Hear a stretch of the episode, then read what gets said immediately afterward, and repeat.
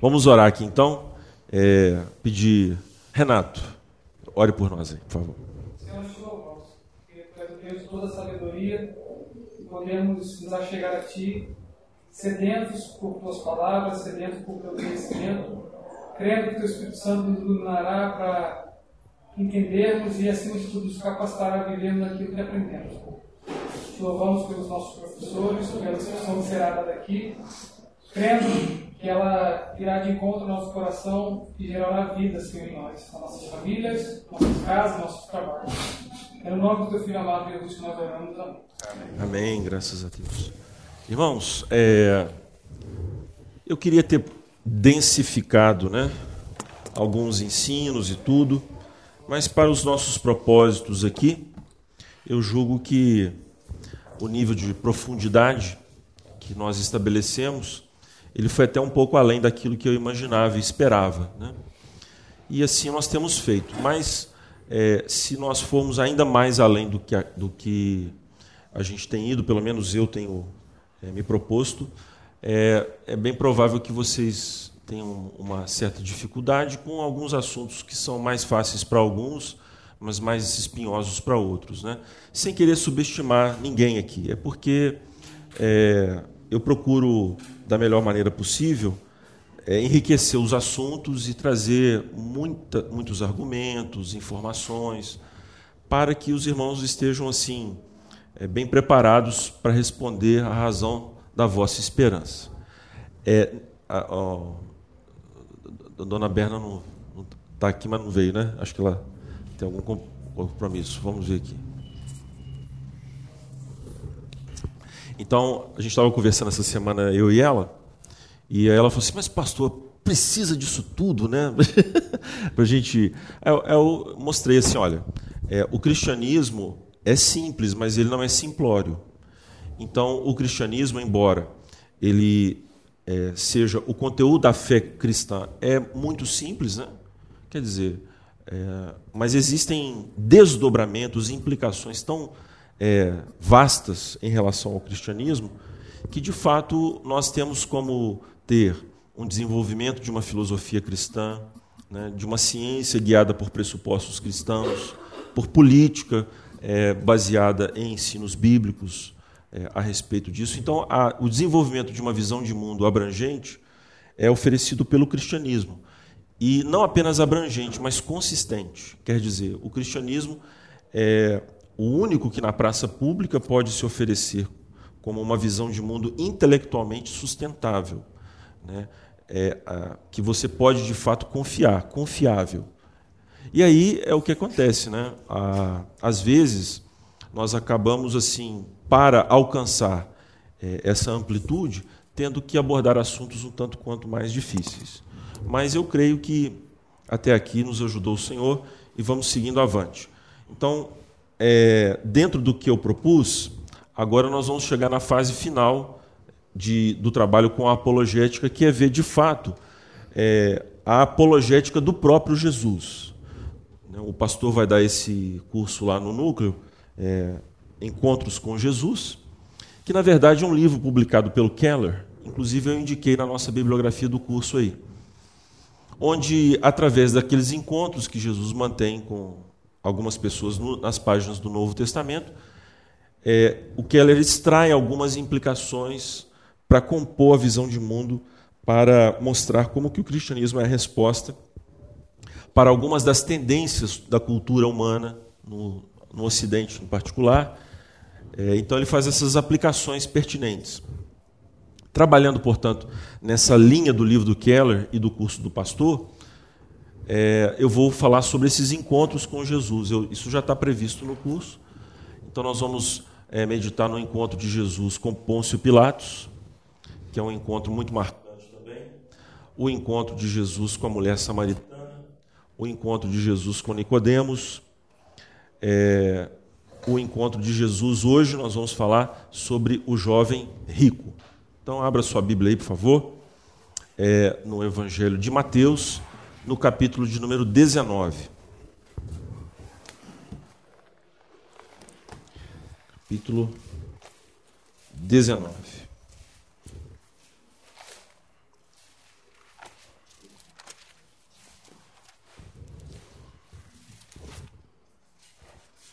onde fala desse encontro de Jesus com o jovem. Então, veja só, para a gente entender de fato como que essa passagem ela é importante, a gente precisa considerar algumas questões. A mais importante delas foi o que eu falei hoje pela manhã no sermão. Os judeus, particularmente os fariseus, eles intensificaram essa noção kármica, né?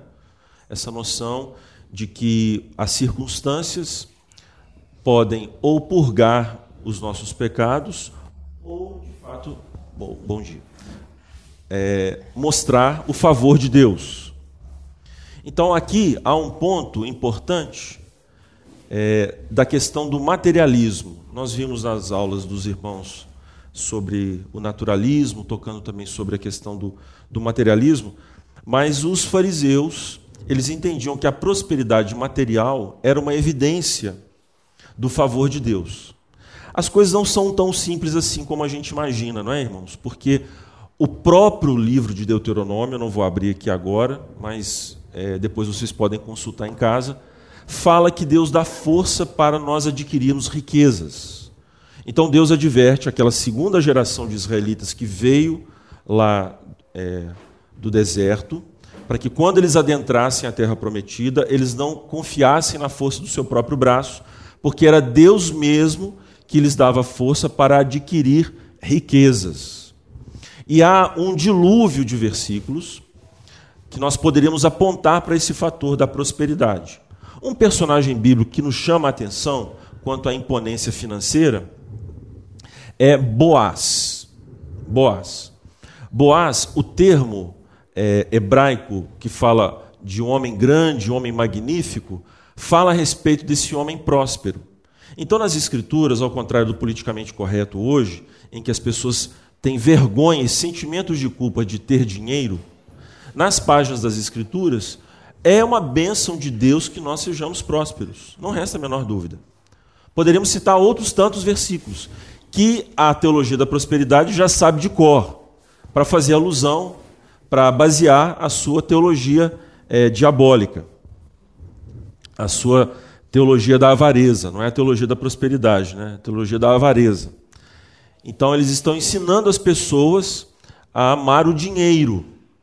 É diferente de você reconhecer a bênção de Deus nas circunstâncias de prosperidade financeira.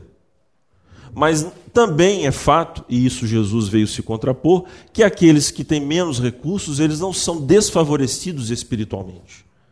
Porque a própria Bíblia que fala que faz o rico, faz o pobre também. Ok? Certo?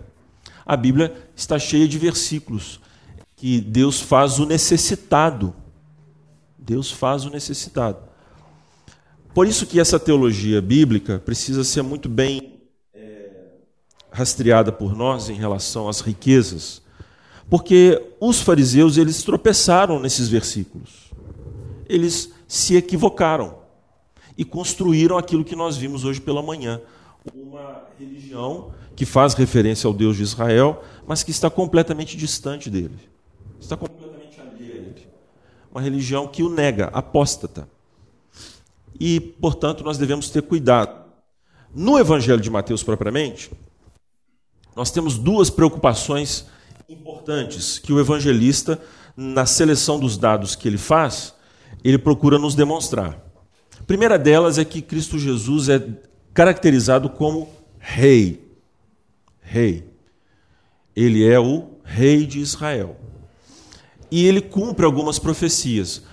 Qual que é logo no início do Evangelho de Mateus, nós vamos ver assim vários textos bíblicos do Antigo Testamento sendo citados para comprovar que os eventos, as circunstâncias relacionadas a Cristo Jesus são o fiel cumprimento das profecias relacionadas a ele. Entenderam? O período foi longo, mas acho que vocês compreenderam, né? Então, esse é a preocupação. Ele é um rei, senhor, que cumpre as profecias, e ele tem esse poder. E é interessante, porque o Evangelho de Mateus tem 5 grandes discursos de Jesus, E alguns comentaristas bíblicos relacionam esses cinco discursos a uma manipulação simbólica. Quer dizer, o evangelista queria, ao descrever os cinco discursos de Jesus, fazer um contraponto em relação a Moisés, que tem cinco discursos, digamos assim, cinco livros. Os cinco livros do Pentateuco, ou da Torá, né? A lei do Senhor. Então, quando nós lemos as escrituras do Novo Testamento fazendo referência à lei, está fazendo referência ao Pentateuco. Então, é interessante a gente notar isso, porque vários escritores clássicos, né? Por exemplo, Dante e Virgílio, com a Eneida, Paraíso Perdido, né, de John Milton, e qual a correlação? Com Dante. Né? Dante com Virgílio, que é séculos antes, com a Eneida, e Paraíso Perdido com Dante. Então, a Agostinho, as Confissões, ou Calvino com as Institutas, o arranjo dessas obras, também eles manipulam símbolos. O que eu quero dizer é... Calvino, como grande escritor, o que ele fez? Ele construiu a sua obra em cima do credo apostólico. Então, a obra de Calvino tem três pontos. O Pai, o Filho e o Espírito Santo. A obra, então, ela tem essa manipulação simbólica, e é isso que a gente vê no Evangelho de Mateus. Ele cria esse símbolo. Por quê? Porque ele quer dizer que Jesus é o novo legislador. Ou melhor, ele é o legislador. Ele é o rei que legisla e dá o sentido preciso da lei de Deus. Qual a sua função precípua? Então vamos abrir aí em Mateus capítulo 5, para ficar bem claro esse ponto aqui que eu... Mateus 5? Mateus 5, sim. Mateus 5, sim. Mateus 5, versículo 17 a 20. Quem achar, leia por gentileza.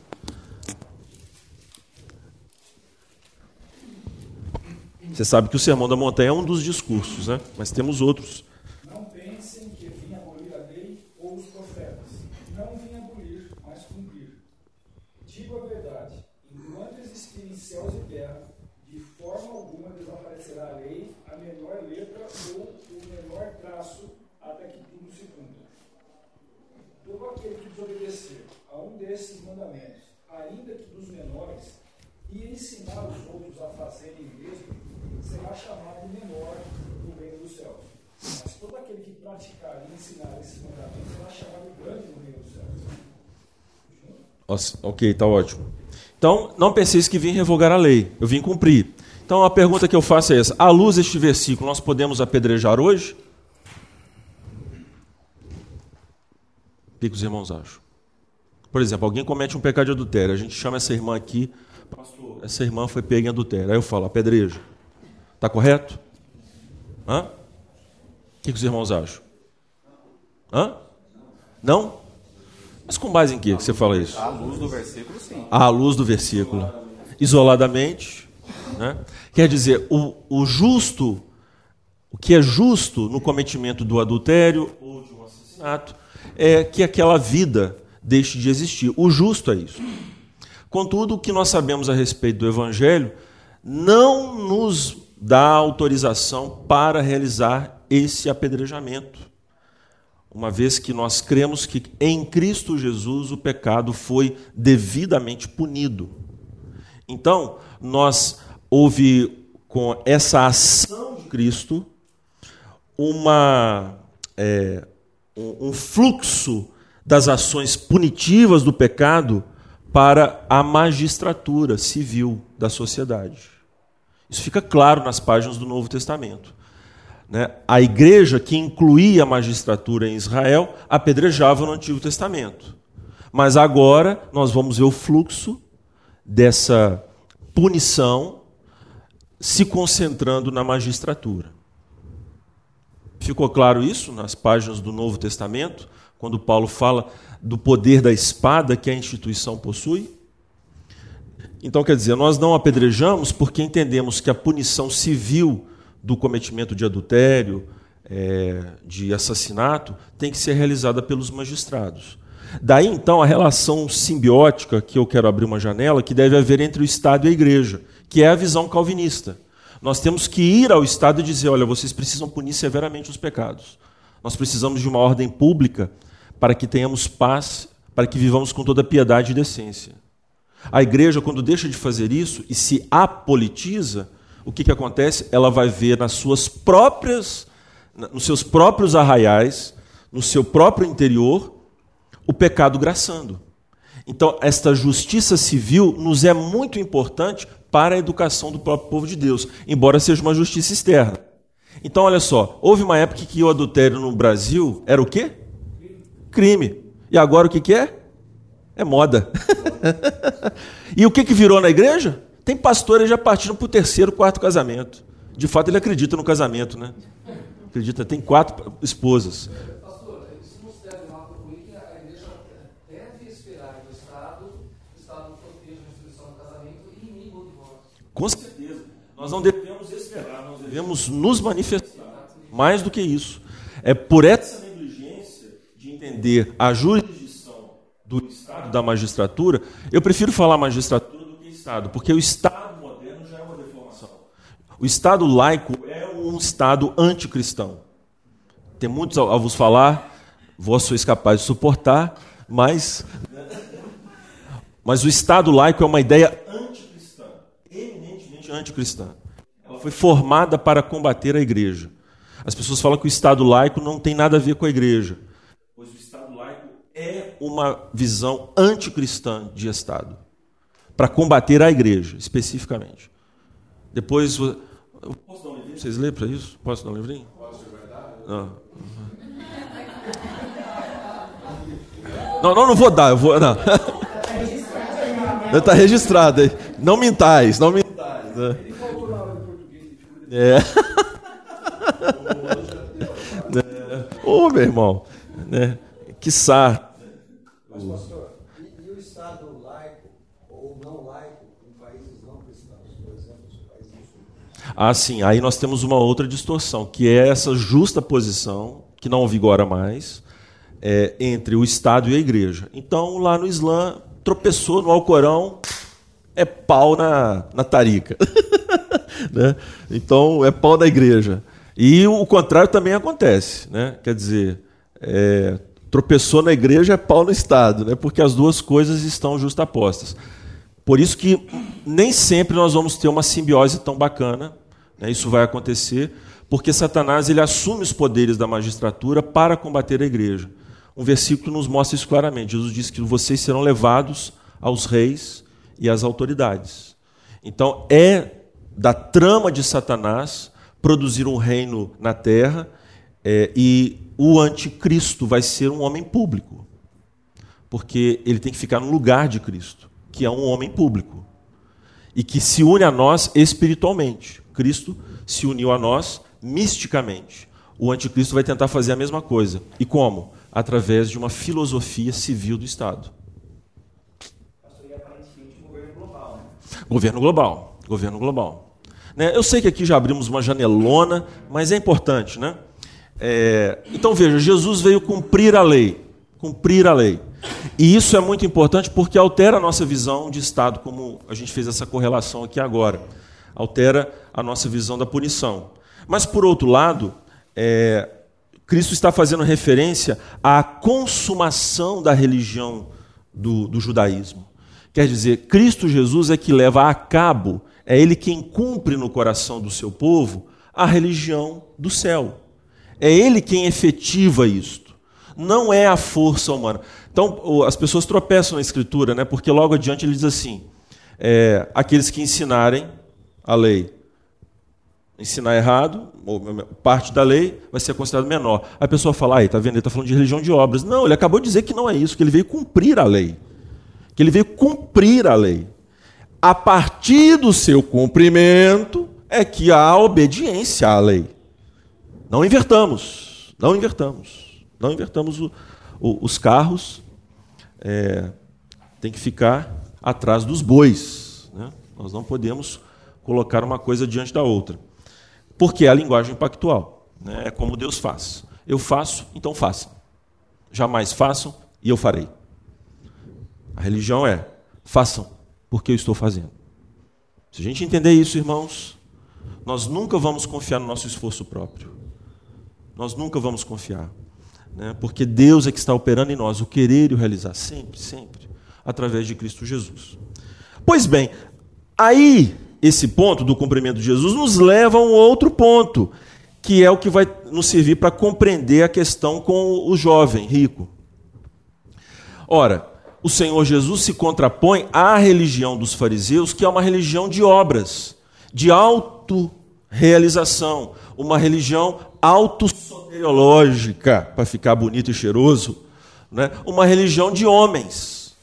Então, em todo o Evangelho, você vai ver esse confronto o tempo todo, né? Principalmente no Evangelho de Mateus, onde Jesus é caracterizado como rei e legislador.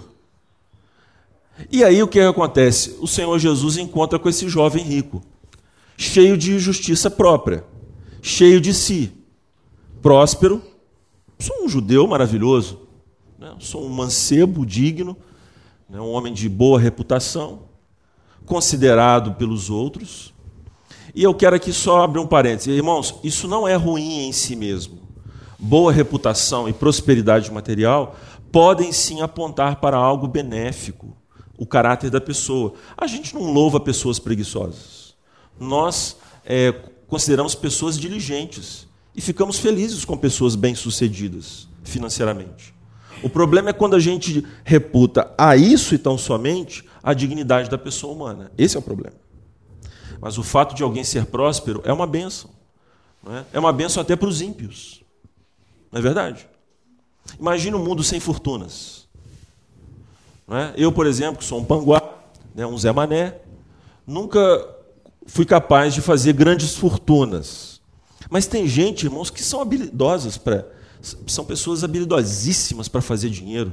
Já viram pessoas assim? Né? Meu pai tinha um consultor na empresa dele. Ele falava assim, né? Com a maior tranquilidade. Eu sou o homem do 1 milhão, dos 10 milhões e dos 50 milhões. Né? Porque ele tinha uma habilidade de lidar com o dinheiro. E tem uma habilidade. Né? Já quebrou umas 10 vezes, já reconstruiu o patrimônio umas 10 vezes. E assim a vida continua. Quebra por quê? Porque arrisca. Né? É o estilo do cara. Né? Para ser rico tem que arriscar, filho. Conservador enriquece horizontalmente. Né? Mas o investidor, né, ousado, ele cresce verticalmente. Por isso que o tombo é feio. Mas então é a inteligência de Deus, é dom de Deus. Diga lá, Romano. Isso deveríamos levar uma pergunta do tipo: o quanto eu devo me esforçar, quanto é legítimo me esforçar para me tornar rico?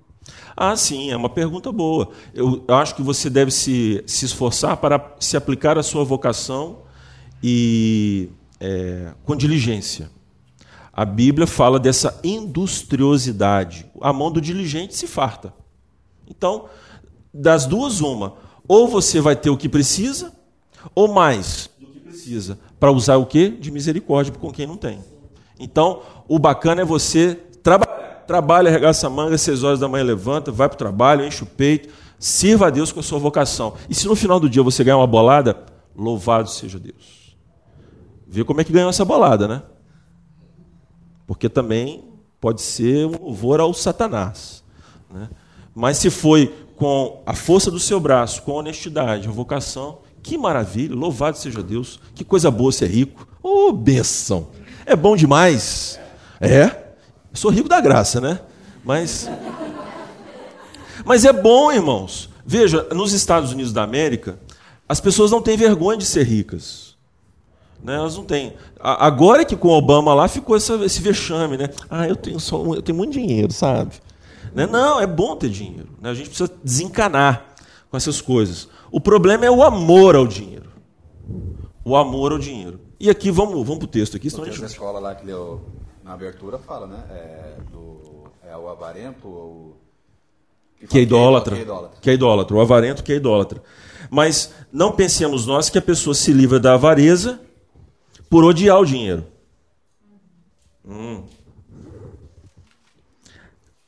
Aí faz como o Fidel Castro, né? Odeia o capitalismo, mas usa Rolex. Aí é fácil, né? Vocês já viram a casa do Fidel Castro na internet? A casa que ele morava? Já viram? Nunca viram, não?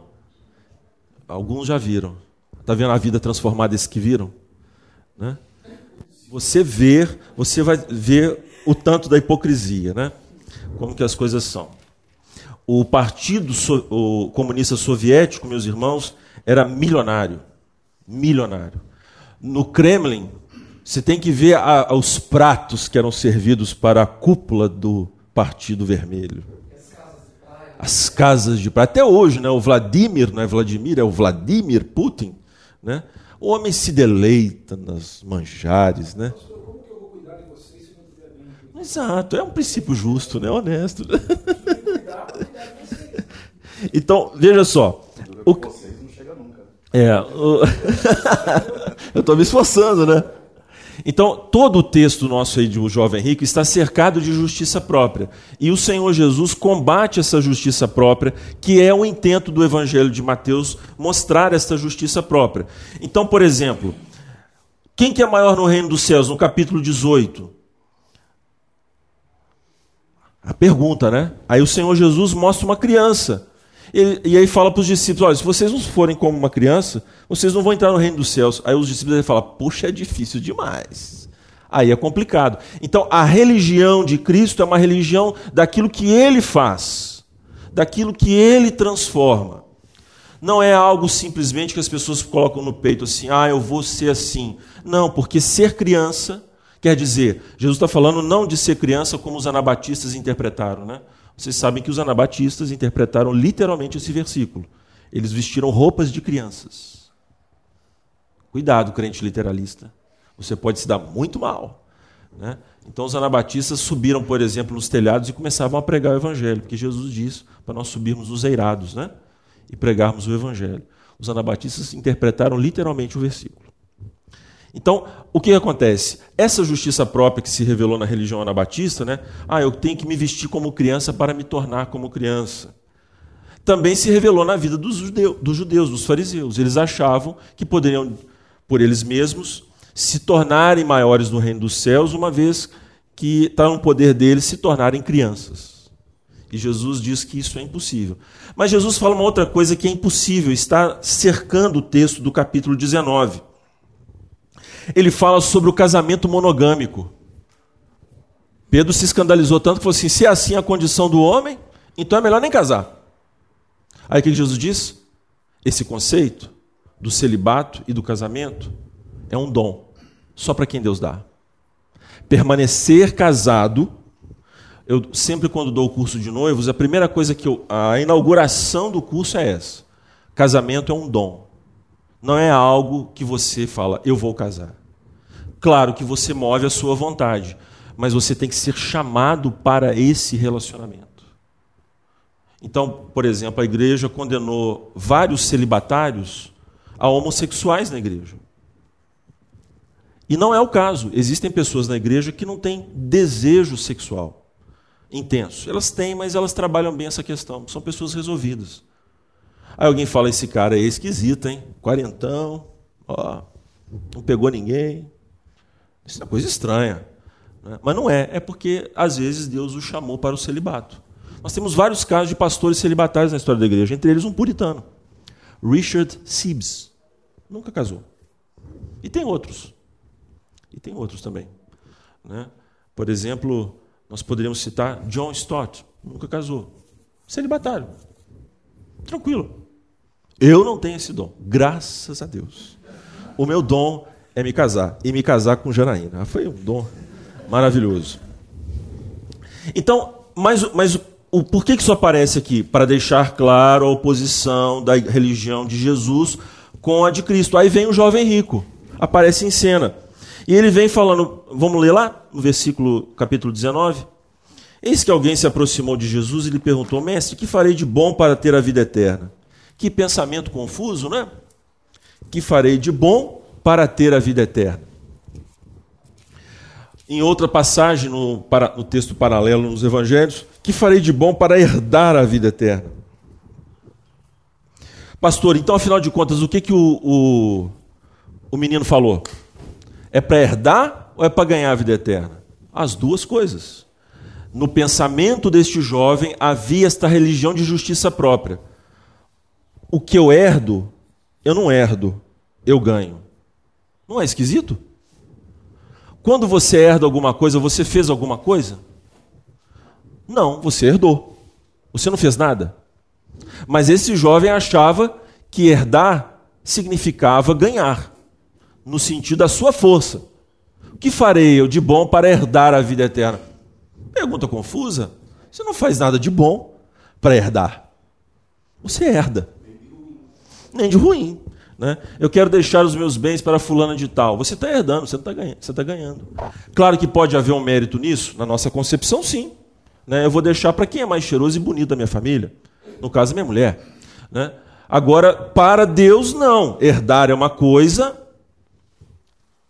e ter mérito naquilo que eu tenho é outra. Esse jovem está confuso. E aí Jesus replica. Respondeu-lhe Jesus: por que você me pergunta sobre o que é bom? Há somente um que é bom.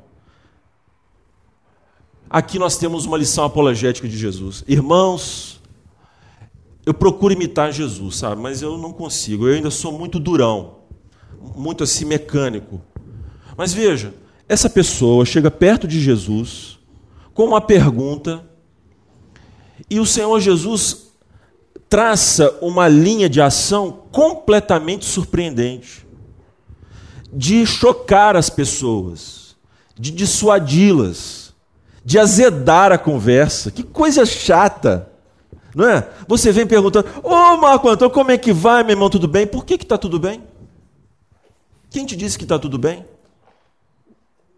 Já pensou? E aí é onde nós vemos que a apologética de Cristo pode muito nos ajudar nesses tempos de politicamente correto, de relacionamentos superficiais, plastificados, onde nós não temos mais atritos, nós não mais temos esta aderência às pessoas, é tudo assim meio que isolado, né? Asséptico. Nós não podemos dizer palavras ofensivas, né? Chamar a primeira dama francesa de feia é feio, né? Pô, mas ela é muito feia, meu irmão. Ela é feia demais. Né? Mas não fica bem para um presidente falar que ela é feia. Né? Não sei. É, tudo bem, né? Então, veja, nós estamos assim nos deixando levar por respeitos humanos.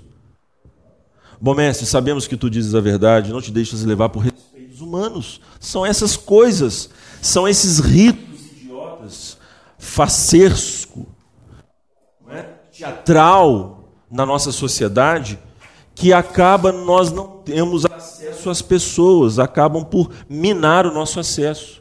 Irmãos, quando você for orar agora para ter acesso ao ímpio, ou para conversar com o seu pastor, com os presbíteros, queira que cada um de nós, eu, você, todos, nos aconselhemos mutuamente, não para dizer aquilo que nosso ego espera ouvir, mas aquilo que nós precisamos ouvir.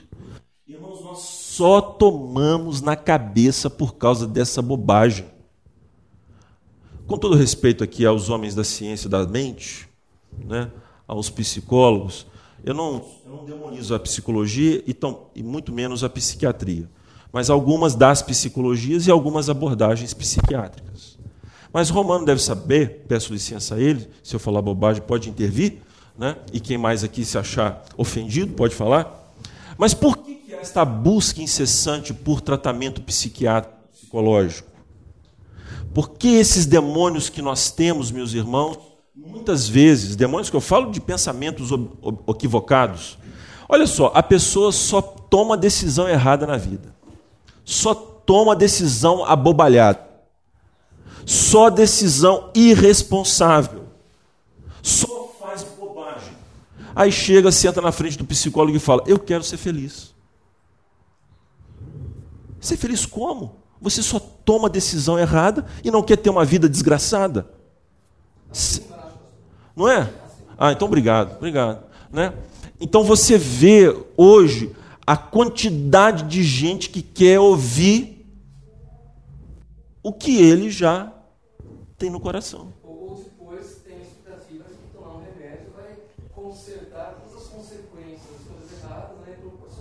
uma transformação química que vai...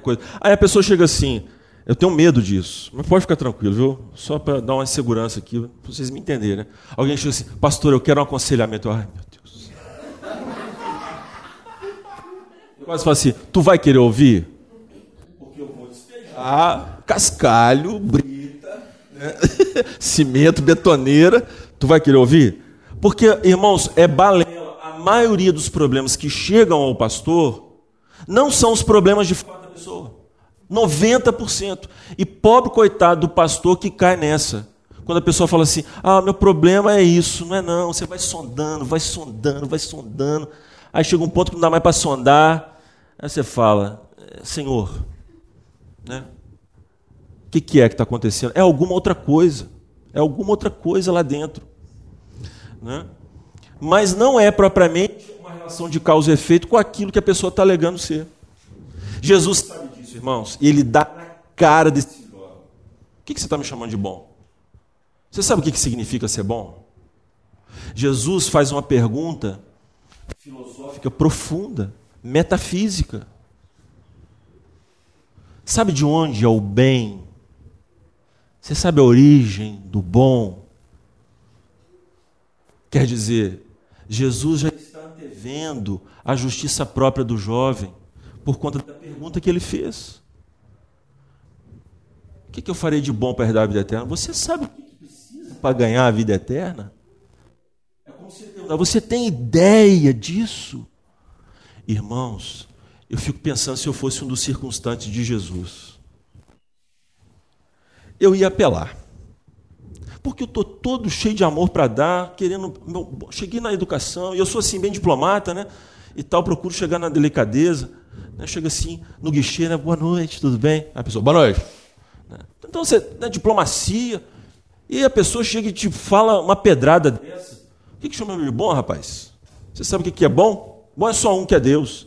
Aí muitos pegam esse versículo e falam: tá vendo? Jesus tinha pecado. Alguns inferem a partir disso da pecabilidade de Jesus. Mas é justamente o contrário. É justamente o contrário. Em outro contexto dos evangelhos, fica claro que ele, ao chamar Jesus de bom, Jesus fala assim, você está me chamando de Deus? Então, não é propriamente uma alusão ao pecado de Jesus, mas ao que ele quer responder para o jovem. Me chamar de bom é me chamar de Deus. E você sabe o que significa ser bom? Bom é só um, que é Deus. Entenderam? Ficou claro aí? Uma dúvida. Por que esse adjetivo bom, que nós vemos, foi retirado, suprimido? Não empobrece, porque na NVI, sim, a revista corrigida, ah, tá, ela coloca bom mestre, que bem farei. Ah, sim. Não, eu não tinha noção disso aí, não. Mas eu sei que nos outros evangelhos, acho que de Lucas, aparece o bom mestre. Isso. Né? Bom mestre. Sim. É porque ficou no versículo seguinte, porque você me pergunta sobre o que é bom, tanto em relação ao próprio Jesus e em relação ao que tem que fazer. Né? Mas é essa relação de complementariedade, sabe, Alexandre? Né? Nós temos que ler os versículos bíblicos dos sinóticos à luz dos outros, naquelas passagens que foram registradas pelos outros evangelistas. Então, aí, olha que lição maravilhosa.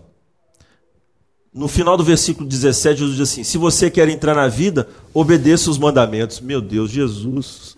Fala assim, ó, o negócio é o seguinte, eu tenho uma dica para te dar. Obedeça os mandamentos. Aí Jesus fala,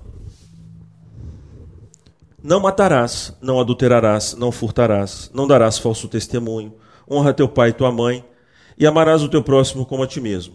Disse-lhe o jovem, a tudo isso tenho obedecido, o que me falta ainda? Irmãos, Jesus, ele armou uma cilada para esse jovem, no próprio contexto de pensamento dele. Sabe o que Jesus está fazendo? Uma diatribe, pegando a arma do oponente, da mão dele e atirando nele.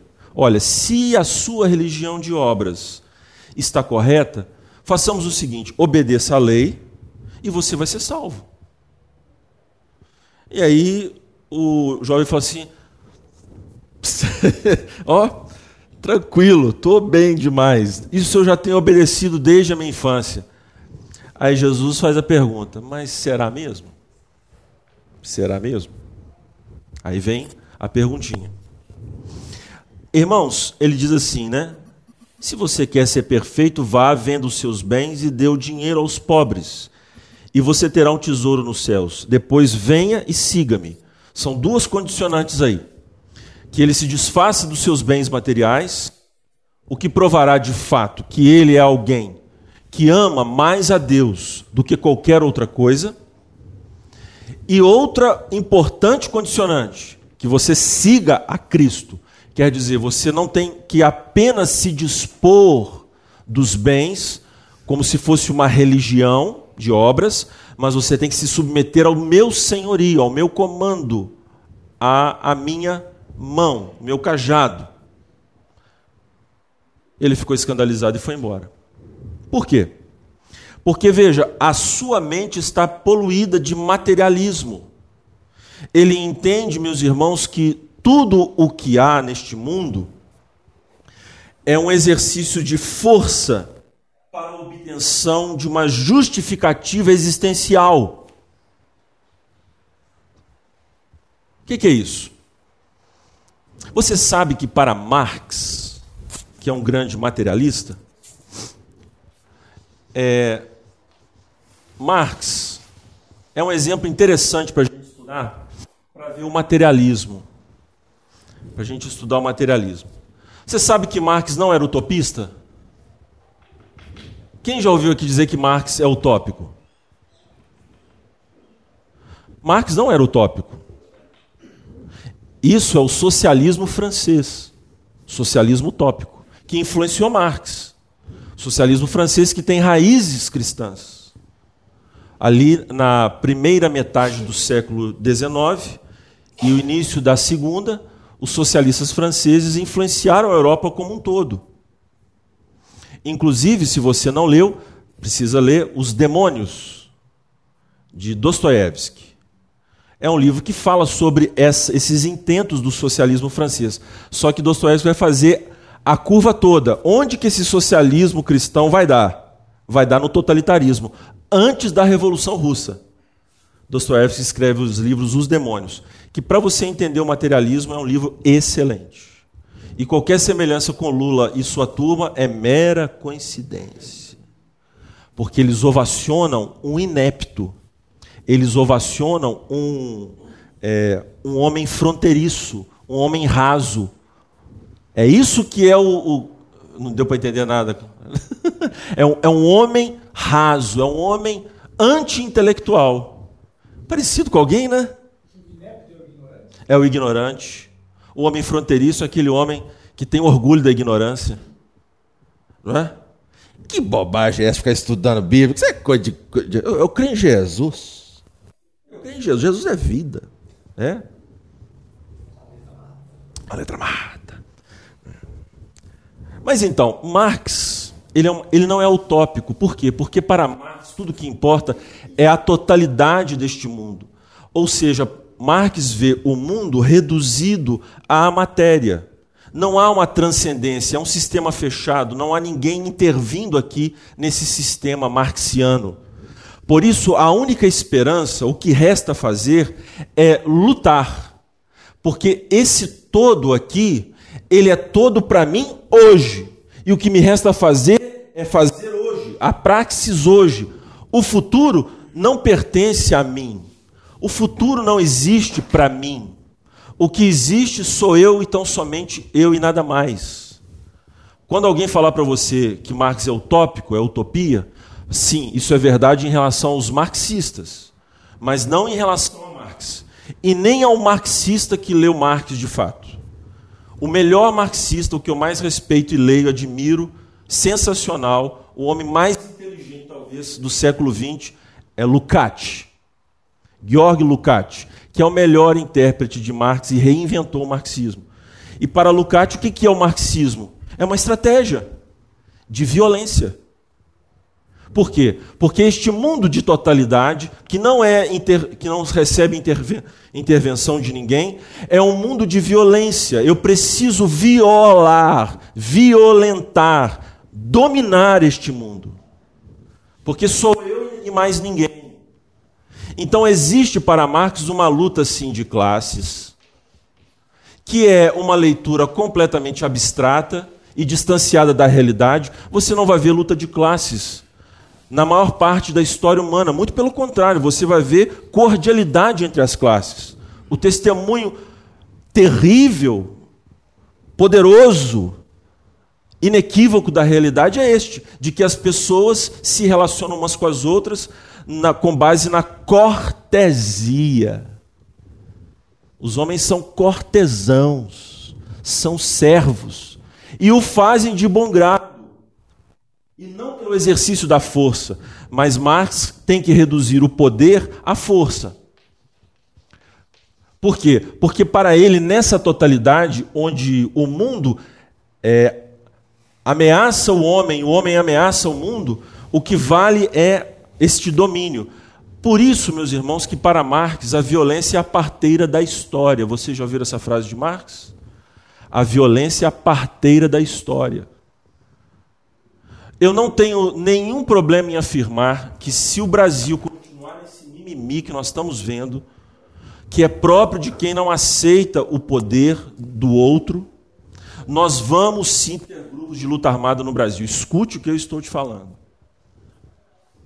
Não tem outro jeito para o marxista.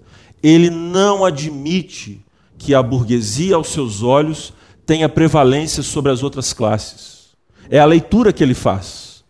E a única forma de subversão é o ataque à cultura, como Marx já previa, e que Gramsci intensificou o aspecto de atuação cultural do marxismo. Quando alguém fala que não existe marxismo cultural em Marx, é outro ignorante, porque existe, nunca leu Marx. Então, é preciso essa luta que se trava na cultura, na superestrutura da sociedade, na religião, no direito, nas forças militares da sociedade, enfim. E também na infraestrutura, quer dizer, o domínio das condições do mercado, as condições de produção. Pois não. Nesse grupo que você está definindo, libertários e revolucionários são a mesma coisa? Não, mas a pergunta é boa. A pergunta é boa. Os libertários, eu não consigo definir as práticas desse pessoal em relação ao marxismo e à revolução que eles pregam. A gente tem que ter cuidado para assim. A realidade, ela se apresenta de forma complexa, cheia de vetores. Não se sabe ao certo rastrear, muitas vezes, os centros emissores das ideias e dos agentes que concretizam as ideias na realidade. Então, tudo isso é um campo de estudo muito vasto e complexo. Agora, existe o dicionário. Existe aquilo que os libertários dizem a seu respeito. E existe aquilo que eles fazem com as suas ideias. Então, a gente precisa ganhar essa habilidade por exemplo, o governo Bolsonaro. Ele se diz um governo conservador, mas é um governo revolucionário. O governo Bolsonaro realiza mudanças estruturais dentro do poder que são extremamente agressivas, truculentas. Eu estou amando, mas eu sei que é um governo revolucionário. Ele não é um governo conservador no sentido de caminhar lentamente com a sociedade e fertilizá-la aos poucos. E é um governo de cima para baixo, não é um governo de baixo para cima, na atuação do Bolsonaro. Mas a gente sabe que aconteceu alguma coisa aqui embaixo, que ainda não se sabe o quê. Foi o Olavo de Carvalho, foi o Pondeu, não sei, né? Foi isso, foi aquilo outro. Tem várias coisas. Mas você vê que a truculência do governo Bolsonaro é um governo nos moldes de Reagan e Thatcher, um governo conservador, reacionário, truculento. Reacionário aqui não no sentido pejorativo, mas de reação. De reação. E foi assim com alguns conservadores ao longo da história. Foram extremamente reativos à ação prevalecente de ideias revolucionárias. Exatamente. Esse é o ponto que fica, né? O que nos resta fazer? Nesse momento é onde eu fico de cara fechada para os isentões. Agora, na cena de um crime, você não fica... Pega a gaze, por favor. Não, corre, chama, pá, incêndio. É assim que reage. Então, esse tempo de reação violenta que nós estamos vendo no governo, e o Bolsonaro adotou essa ação, né, de governo, da divergência, do conflito. É uma coisa que eu questiono. As pessoas estão... Ninguém está aguentando mais. Mas é isso mesmo, ele quer exaurir as forças oponentes pelo conflito. E, enquanto isso, na sala de justiça, trabalham Paulo Guedes, Sérgio Moro, Tarcísio e Tereza. A agricultura, a infraestrutura, a economia e a justiça. Para assegurar o quê? Um mercado. Fantástico. A imprensa... Está doidinha, porque ele fala assim, ó, a mulher francesa do cara lá é feia. Ele não falou, não, né? Ele não falou. Mas é feia mesmo. A imprensa fala, a mulher é feia. E, enquanto isso, na sala de justiça, as coisas estão acontecendo a 1.000 por hora. Visita os sites do governo que você vai ver o que está acontecendo. É revolução total. Os caras têm que estar mesmo desesperados, porque... O povo pegou para trabalhar com pressão. Só de cafezinho o Bolsonaro cortou 18 milhões. Você sabe que servia 18 milhões, né? Só de cafezinho nos corredores de fofoca do Congresso. 18 milhões para tomar café. Essa é piada com o dinheiro do povo, né? Mas eu me empolgo, eu fico aqui meio panfletário, né? Mas não concordo com tudo que o governo faz, mas assim, é só para vocês terem ideia que essa atuação da realidade, né? Ela é distinta do dicionário, né? Então, há sim uma absorção, por exemplo, no nosso país, de pautas conservadoras, mas a atuação política é muito truculenta.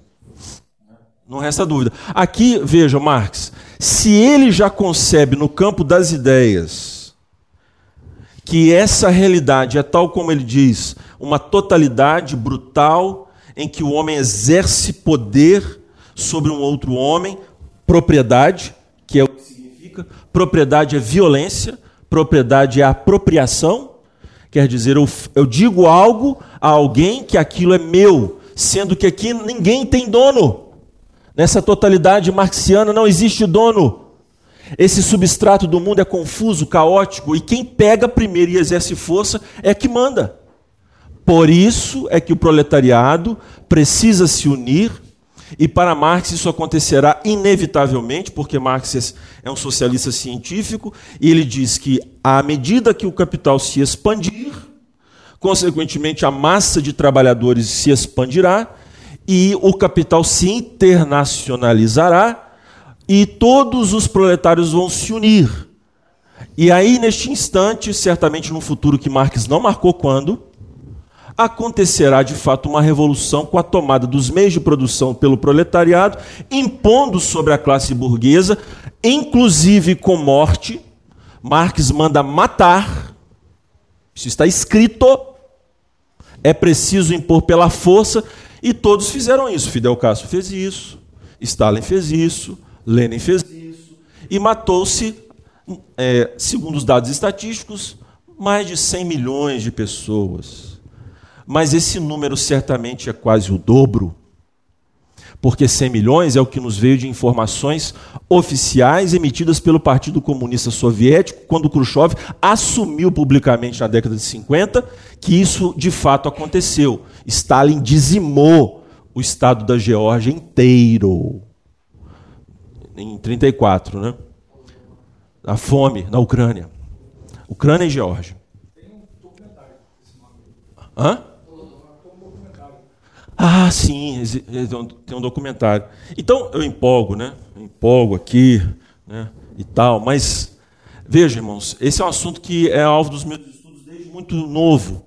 Eu li muita coisa, graças a Deus, e eu posso usar isso hoje para abençoar os irmãos. Eu fico muito feliz com essa oportunidade que Deus tem me dado. Mas uma coisa é certa.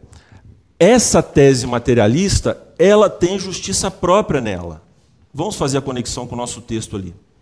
O problema desse jovem e do materialismo como um todo é porque o que acontece? Se esse mundo é tal como Marx diz, e ele é tomado por esforço, por violência, o que acarreta em todo marxista é orgulho. Orgulho. Pode ter certeza de uma coisa, meu querido irmão. Quando a gente vai fazer as leituras das ideologias de agora, o que está no coração, como Cristo olha para o marxista, é esse coração soberbo que diz que esse mundo não tem dono e quem dele dono é quem o tomou pela força. Por detrás das lutas ideológicas se esconde, na verdade, irmãos, um grande pecado. Cobiça. Cobiça. Por isso que na maioria dos marxistas mais consistentes, veja, a escola de Frankfurt, a dialética negativa, que Horkheimer, Adorno, Marcuse, eles adotaram, era o quê? Era um niilismo crítico. Você tem que criticar, criticar, criticar, porque no movimento dialético da história, onde o contrário de uma coisa se torna outra, e assim sucessivamente, e não há essencialmente verdade absoluta, mas a manipulação apenas contraditória deste todo aqui o tempo todo, para esse marxista, você precisa, então, violentar a realidade, criticá-la, criticá-la, criticá-la, criticá-la, a ponto de surgir de lá alguma outra coisa. Eles não sabem o que é, mas é a crítica pela crítica para violentar a sociedade e fazer surgir dela uma outra coisa.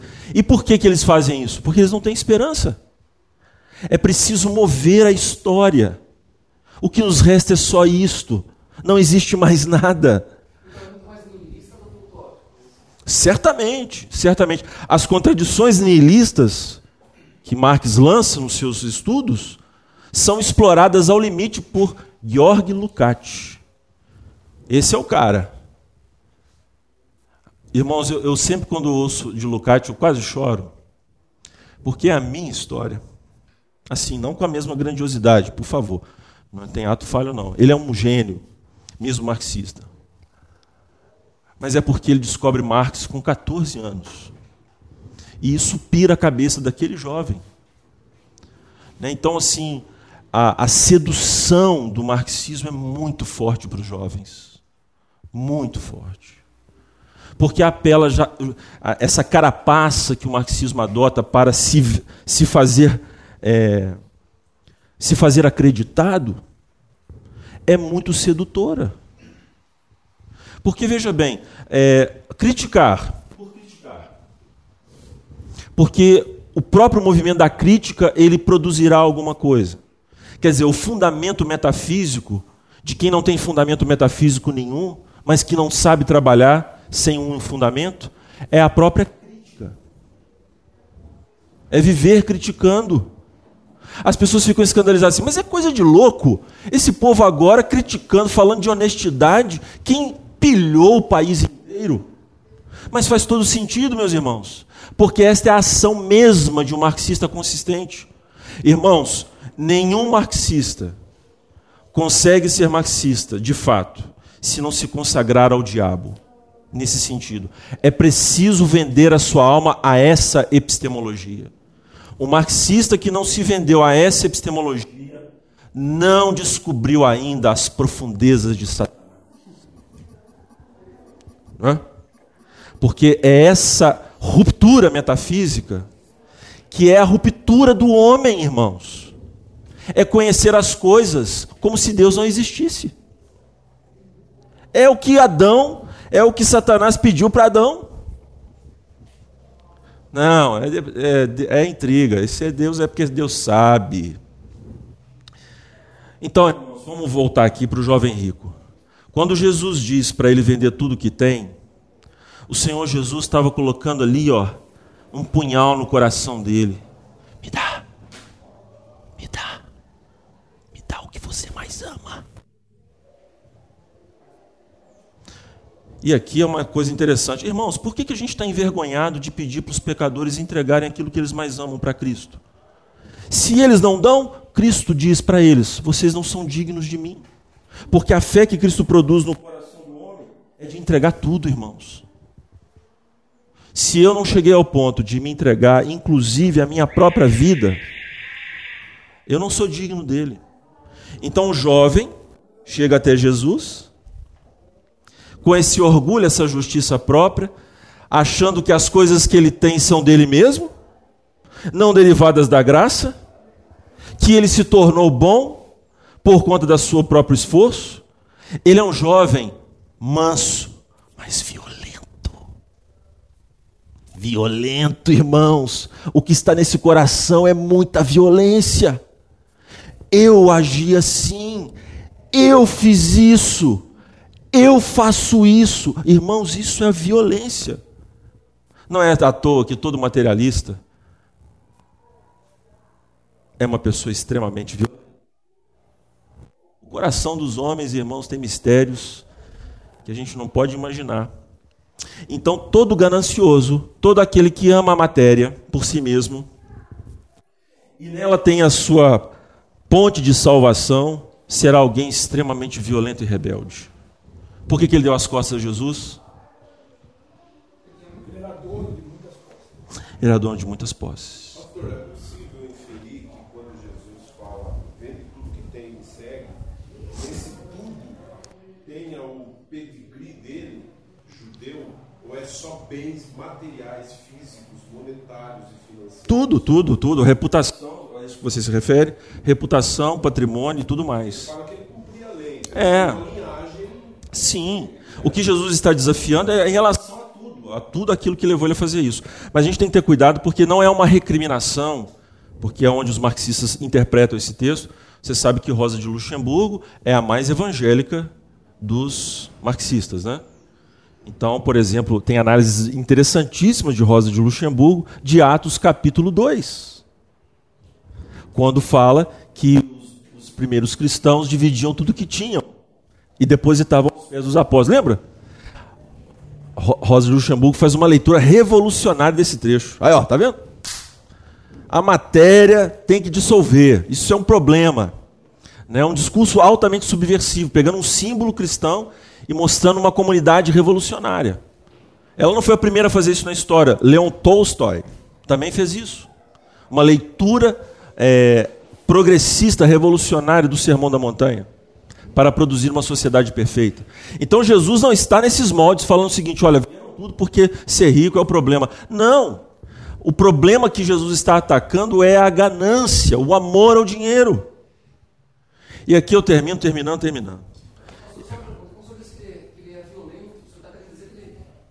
Ele viola a criação.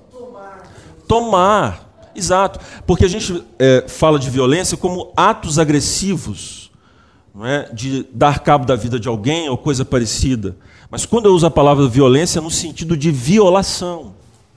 Não é do mistério do homem violar a criação, mas usá-la para a glória de Deus. E Jesus disse que em vez de tomar, precisava se render. Se render? Então é magistral. E aqui eu terminando o seguinte, irmãos, não amemos as coisas desse mundo. Tudo passa muito rápido. Eu estou com 44 anos e passou tão rápido. Então, tudo que sou, tudo que tenho, seja para o Senhor. O Senhor dá e o Senhor tira. E o que vale mesmo é onde estão os nossos tesouros. Nós temos agora essa alegria, né? De buscar o reino em primeiro lugar. Que alegria, irmãos. E agora não é por uma violência, não é? É de coração. Coisa boa. Ô, glória! Vamos orar, né? Senhor nosso Deus, nós te damos graças, não porque somos justos, ó Deus, mas porque o teu Espírito nos conquistou de uma forma tão poderosa. Nós éramos, ó Deus, como este jovem, amando as riquezas, o mundo, os prazeres, e o Senhor nos mostrou que esse amor é um amor satânico, é um amor diabólico, é um amor insosso, que não nos leva a lugar nenhum. Ó Deus, e ajuda-nos então, agora que descobrimos o verdadeiro amor, a amarmos a Ti cada vez mais e levarmos outros a considerarem a estupidez do materialismo, como se as coisas da criação estivessem ao dispor de cada um de nós, como se elas nos pertencessem através do exercício da força. Que nós sejamos sábios para usar os nossos dons dados pelo Senhor e que nós levemos outros a atentarem para esta verdade da Tua palavra. Tira de nós, ó Deus, este amor pelas coisas do mundo e nos coloca um amor profundo por Teu Filho Jesus Cristo. Se o Senhor nos der riquezas, ó Deus, ou necessidades, que jamais neguemos o Teu santo e bendito nome. Nós Te pedimos isso, ó Deus, por amor de Ti mesmo, para a glória do Teu nome. Amém.